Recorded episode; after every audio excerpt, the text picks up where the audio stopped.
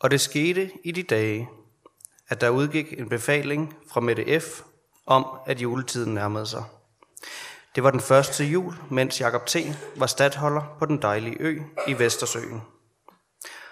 Og alle drog ind til byen, eller gik på nettet, for at købe julegaver, for alle vidste, at julen handlede om at give og modtage gaver. Også en familie fra drog op, for han var fra af Kofods hus og slægt, for at købe gaver sammen med sin kone og deres to børn, som var en dreng og en pige. Og mens de var der, kom tiden, hvor de udvekslede gaveønsker. Drengen ønskede sig den store Himanborg, Pigen ønskede sig et Barbie Malibu treetagers rækkehus. Moren ønskede sig noget nyt tøj, og faren sig et apparat, som han ikke kunne leve uden. Men han synes også, at Himanborgen var lidt sej. Da alle mennesker var draget på juleindkøb, var der næsten ikke plads til dem i byen. Juleaften oprandt, og de var alle fire så heldige, at de hver især fik, hvad de havde ønsket sig. Og de blev meget glade, og levede lykkeligt i adskillige dage efter, at de havde pakket gaverne op. Tiden gik. Vinter blev til forår, forår blev til sommer, sommer blev til efterår, og efterår blev til mere efterår. Bare mere vådt, uden de smukke farver på træerne, og mere mørkt. Inden den lille familie fik set sig om, nærmede julen sig af der. Da de nu skulle finde på nye gaveønsker, forsøgte de at komme i tanke om, hvad de havde fået sidste jul, og hvor glade de havde været for gaverne. Himanborgen stod nu egentlig mest i vejen, og den havde aldrig rigtig fået en fast plads. Pigens Barbie Malibu treetagers rækkehus havde godt nok fået sin faste plads, og der stod det, fordi hun var nemlig blevet for stor til at lege med det. Morens tøj var ikke som sådan blevet slidt, men det var ikke rigtig på mode længere. Faren konstaterede, at han stadig var i live, på trods af, at han var lidt usikker på, hvor den uundværlige ting egentlig var henne. I den samme egen var der åbnet mange nye netbutikker, så de havde meget nemt ved at finde på nye julegaveønsker. Og badet i det blå lys fra skærmene fornemmede de ganske klart, at ønskernes herlighed strålede om dem, og de blev grebet af stor havelyst. Tiden gik. Pynt blev hængt op. Æbleskiver blev spist. Gløk blev drukket. Gaver blev købt. Frokoster blev holdt. Det blev juleaften. Julemad blev spist. Og gaver pakket op. Igen fik de deres ønsker opfyldt. Årene gik deres gang. Men for hvert år følte familien, at julen blev mere og mere tom. Jo, det var da meget hyggeligt og alt det der.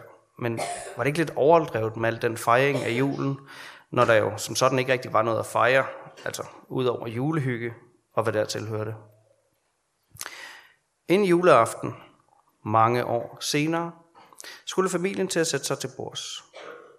Ligesom de havde fået sat sig, ringede det på døren. Hvem må ringede på deres dør juleaften, og så lige ved spistid.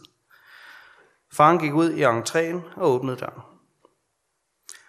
Udenfor stod en mand.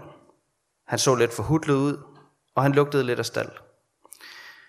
På trods af hans udseende og lugt, var der noget værdigt over ham.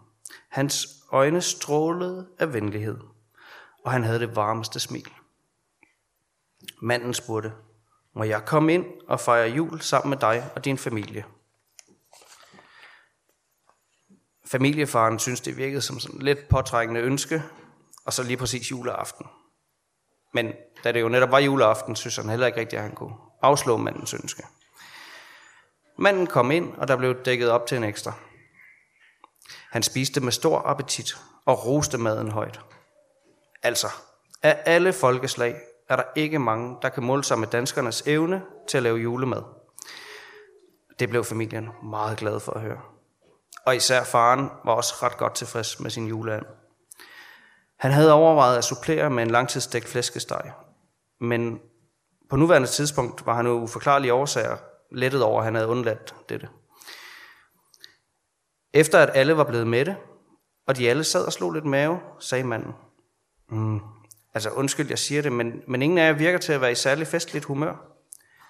Det må de alle fire give ham ret i. Men har I glemt, hvorfor I fejrer jul? Har I ikke hørt den store glæde, der er blevet forkyndt for jer? Familien havde været til mange julegudstjenester i årenes løb. Derfor kendte de godt juleevangeliet. Men de tænkte ikke længere så meget over, hvad det egentlig handlede om. De havde jo hørt det så mange gange, at det nærmest havde mistet sin betydning for dem.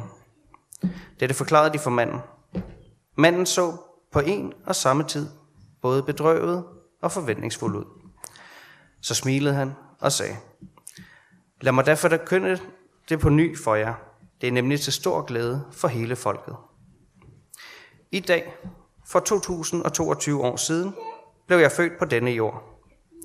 Jeg lod mig føde på grund af min kærlighed til alle mennesker, også til jer fire. Min fødsel var første skridt på vejen til den største gave, der er givet i verdenshistorien. Da familien hørte tale om gave, spidsede de ører. Manden fortsatte. Denne gave er, at jeg gav mit liv for alle mennesker, som ønsker at tage imod gaven.